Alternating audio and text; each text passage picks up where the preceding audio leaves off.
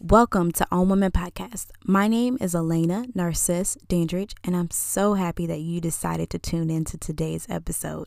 Whether you're a first time listener or a returning listener, I know many of us have been struggling this year. It's been a very unpredictable, unprecedented year with the pandemic, and so much is going on in our country and in the world. It's a very conflicting time for many of us. Other things are happening. There's so many distractions just constantly around us. It's hard to stay grounded and uprooted in what we truly value. I really want to share this episode with you guys because I know many of us are struggling emotionally, mentally, physically we're struggling with everything that happens. Every time we turn on the news, there's something bad going on. Every time we get on social media, somebody's dying or there's a shooting or there's so much negativity all around us.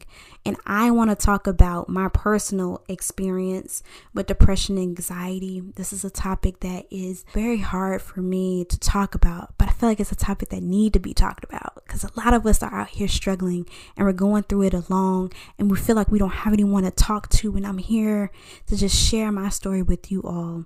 I want to give out a disclaimer that this could be a very triggering episode for anyone who personally goes through mental health issues. I want to let you know up front that if for any reason you feel uncomfortable, you need to tune out, feel free to just exit the podcast. I understand that this can be a very hard topic to listen to, especially when you're currently going through your own mental crisis. And I've been there.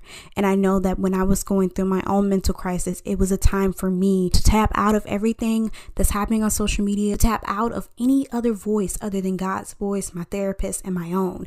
And it was a time for me to be very selfish and work on me. So I understand if this episode is a little too much for you or understand if this episode is it's just too emotional and real for you at this moment come back to it later when you feel more comfortable listening to it. But i want to share the struggles that i've been through mentally.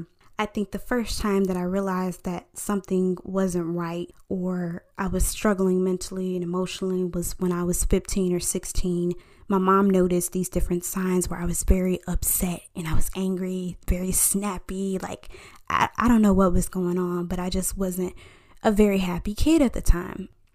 My mom took me to this Christian based therapy clinic. The therapist that I had was uh, probably around the same age as my mom. She was also black and my mom, I don't know what she was thinking, but I guess she thought this was a, a good place for me to go. But at that time, I wasn't really receptive of getting the help that I needed.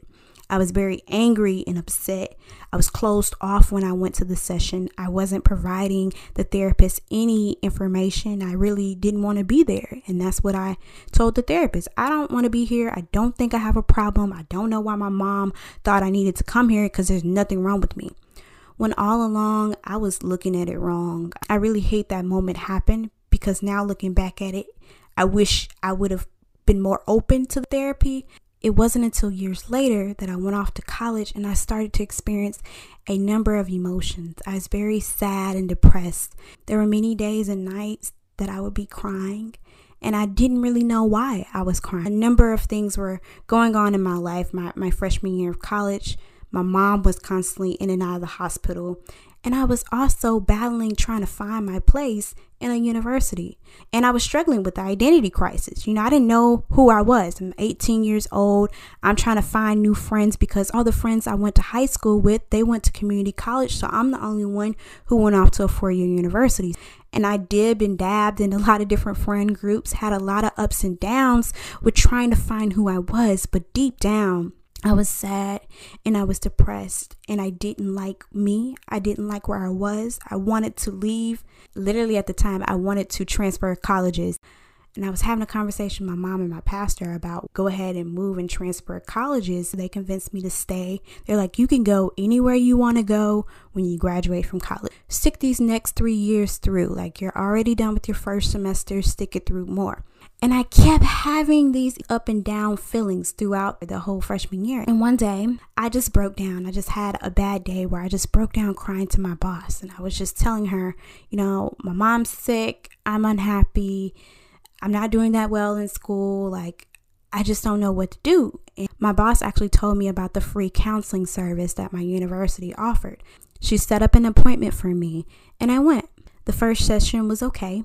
I was like, uh, I wasn't really that thrilled about the first session, but I gave it another chance. I swapped over to a new therapist, one who is African American, because I felt like I wanted to talk to someone who could relate to me, someone who knew the black experience, someone who could potentially, you know, understand where I'm coming from. Even though I was going to therapy, I really wasn't putting my best effort in therapy. Like a lot of times I would tell stories about what was happening, but I would like fluff it. I would give like the, the good part about it, or, you know, I didn't really get to the nitty gritty or really try to make the most out of therapy. I was more going to therapy for venting instead of trying to go to therapy for correction purposes. Being an adult now and going to therapy now, I realized that Therapy is what you put in it. Whatever you share with your therapist, it's either going to help make you better, it's going to help make the situation better. So you have to determine how far are you willing to go because I'll be honest with you guys, going to therapy can be very draining. I know that when I go to therapy now, I have to have the rest of the day off. Like I can't have meetings or do anything constructive after going to therapy because I'm so drained therapy and I need to have my mind in the right place. And so at that time, you know, I'm young. I'm I'm a freshman in college. I didn't really know like how to optimize therapy, like how to get the most out of it. And I continued on through therapy throughout my senior year of college until I went off to DC for an internship. I started the internship a month after my mom passed away. I was in a process of grief and I was going through a lot emotionally during that time. And I remember being so sad. The day that my DC roommate arrived, I was in the bed. I had been crying all morning. And when her and her parents walked in, I had to fake it and put on a smile and later end up breaking down to them. And that was the lowest I had ever been. There were many nights where I cried myself to sleep. I would wait for my roommate to go to sleep and I would just go, I would just roll over and cry all night long. And I was so sad. And I really wish that I would have been consistent in my therapy during that time of grief. But it took me about six months once I returned home to Mississippi to start going back to therapy. And I was still, you know, playing playing the game and having a mask on even at therapy where I wasn't really being honest with myself or my therapist about what I felt internally. Internally, I knew that I wasn't happy with life. On the outside, I've always been very happy and upbeat. That's just my personality. But sometimes I'm not. I'm not always like that. When I'm at home, I'm quiet, I'm reserved, I'm to myself. But when I'm in public, I try to be upbeat because that's what people expect. Like they're like, you Lena, like the people that know me know that I'm fun, I'm energetic. But for years, I hadn't been feeling that way. I've had a mask on for so many years it wasn't until this year that I made the decision to get proper help and take proper care of my mind, my body, and my soul. I noticed I was hitting one of my lowest ever. I noticed that my depression was the worst that it ever had been this year. There were days where I didn't eat, I didn't bathe, I didn't have any energy. I would purposely ignore people's calls. I didn't really want to be bothered, talk to anyone. And I was just wondering, like, why is this happening? Like, why do I feel this way?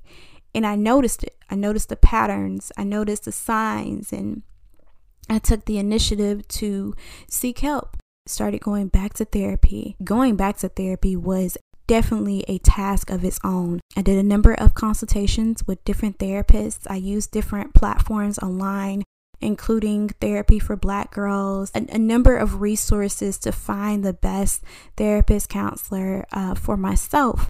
That process alone was very draining of having to constantly repeat my story and tell a new person every other day what I was going through. And that was very draining, but it was worth it because when I found the therapist that was for me, y'all, I was on the phone crying like, yeah, that's exactly what I'm going through. Like, yeah, you, you read me. That it was meant to be because back in May, I lost a aunt and I was really close with her.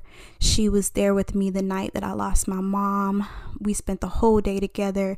Her death caused me a lot of grief, it, it, a lot of flashbacks. It was a true wake up call that I was in a state of depression that was darker than any area that I had ever been in before. I was deep into trauma. I'm reminiscing on being a kid, and just a whole lot of memories are coming up, good and bad. And I was going through a lot. And when I found the therapist, I knew in my mind therapy is going to cost, it's going to be an investment. I don't care how much it costs, I'm willing to pay it because this is something that is going to help make me better. And I want to be better in every aspect of my life. And I have to invest in myself in order to be the best, you know, to be the best version of me for me not for anyone else. It worked out where the therapist that I got actually accepted insurance. I originally was paying a copay, but when July 1 hit, I stopped having to pay for therapy one day I noticed that my therapist wasn't taking the copay out of my debit card anymore. Like I asked my therapist, I was like, "Hey, did you forget to take out the copay? I see that it's been weeks since I last paid for a session. You know, is there something going on with my card or, you know, what's going on?" She was like, "Oh no, your insurance started to pay for all your sessions." I was like, "Look at God." Within the black community and even on a religious level, a lot of Christians think that therapy isn't something that people need. And I beg to differ. I think that if you're sick, you would go to a medical doctor. And if you're sick mentally, you should go to see someone who's professionally trained to help you out with your mental health because I think it's important. It's very important that you have a clear mind because having a mind that is not sound, that's a dangerous place that's a very dangerous place to be in. And I personally know people who have suffered from depression, anxiety, bipolar disorder, who have taken things into their own hands because their mind just wasn't clear anymore. Their mind just got over capacity, which is so much negativity and, and negative thoughts that they're not worthy, that their life means nothing, that they're tired of living here. And I thank God for renewing my spirit, renewing my mind, and keeping me. Because I never, even at my lowest, I never thought about taking my own life. I never thought about being unworthy. I never thought about what would life be like without me? And I thank God. Because sometimes we won't admit it. We won't admit when we get that low. But I just thank God that I was never that low and that I took the initiative to get the help that I needed to get a timely manner when I noticed that I got to my lowest. I, am so thankful that I took that initiative, and I want to encourage anyone listening to me today if you are suffering from any type of mental health illness and you haven't seen a professional, go get the help that you need. Go get the help that you need because it's for you. You should want to be the best version of you. It's not easy. Taking that first step is not easy. I remember opening up to that first person who wasn't a mental health professional. It was a close friend. And I remember calling her on the phone and and just talking to her and opening up and saying I'm depressed. I've been depressed for a long time. And I remember just breaking down to that friend. But you know what? After having that conversation with my friend, I felt so relieved. I felt like a weight that I had been holding on and and this secret, this mask that I had been wearing for so many years, it was off.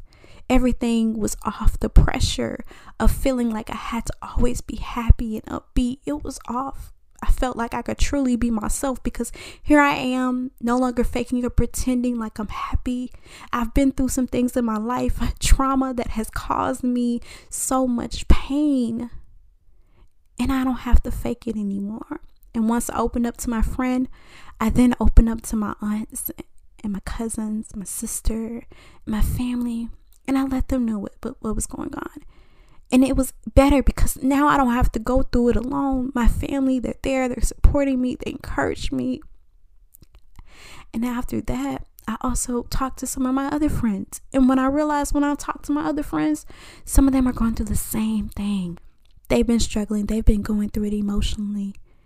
And now we don't have to go through it alone because now we're keeping it real. We're we're being our we're being real with ourselves. We're being real with each other that we're struggling.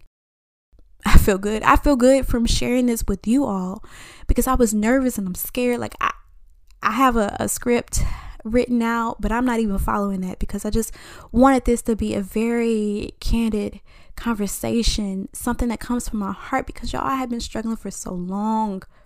And I didn't even know I was struggling until I got help and I got down to the core of it. And sometimes you got to revisit those toxic, those heartbreaking areas and moments of your life that you're trying to forget or move on from. You got to revisit those. When you're trying to fix the problems, you got to go back to the problems.